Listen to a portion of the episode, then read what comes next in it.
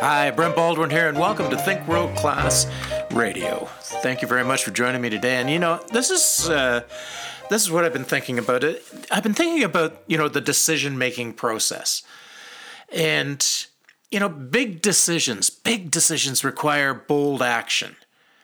So, how do you tackle a big decision when it's fa- you're faced with it? Well you can shut the front door, draw the curtains, take the battery out of your phone and ditch the computer, hoping hoping beyond hope when you decide to come out of your sanctuary a decision is no longer needed, not relevant or someone else has taken responsibility and made the decision for you.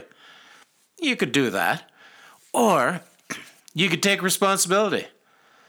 There are moments, there are moments when a decision needs to be made in haste you know there's a, a limited time offer. You you find yourself with with nothing to rely on save and except your gut.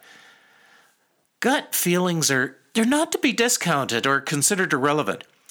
If you have a sensory experience in your gut pay attention. There's something to it.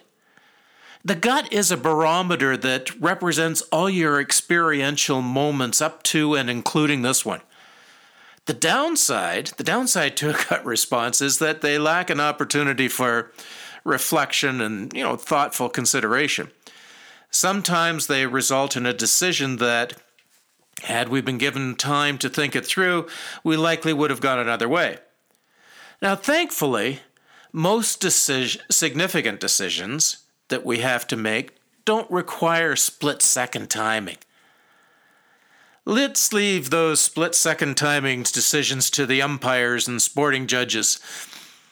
The first thing to determine when you're faced with a, with a, a big decision is this going to kill me, cure me, or get me where I want to go? Assess the situation. What opportunity or threat level does this represent? Is it good, bad, or indifferent? In essence, should you go forward, uh, abandon it, or stay at home? A good assessment will relieve you from pursuing decisions that are of limited or maybe no value to your pursuit. Conversely, assessing the situation, well, that gives you that gives you the why you should or need to go forward. Knowing your why is always, always a very good thing. So you're going forward. What now? Well, what are the options? What's the best decision for you? And what's the worst? Don't be afraid of a little analysis. Spending time now is a whole lot better than floundering around trying to correct a poor decision. Wrong decisions are, more often, than not, the result of no analysis or poor planning. That's just middle class lazy. Get to this point, and there is only one thing to do do it. Step up. Know why and make a decision founded on well thought out assessment and analysis.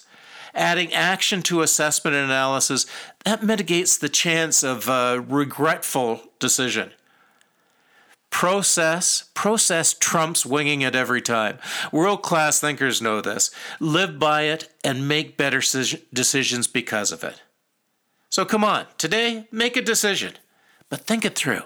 And always, always think world class. Thank you so much for joining me. I'm Brent Baldwin. Have a world class kind of day. Bye now.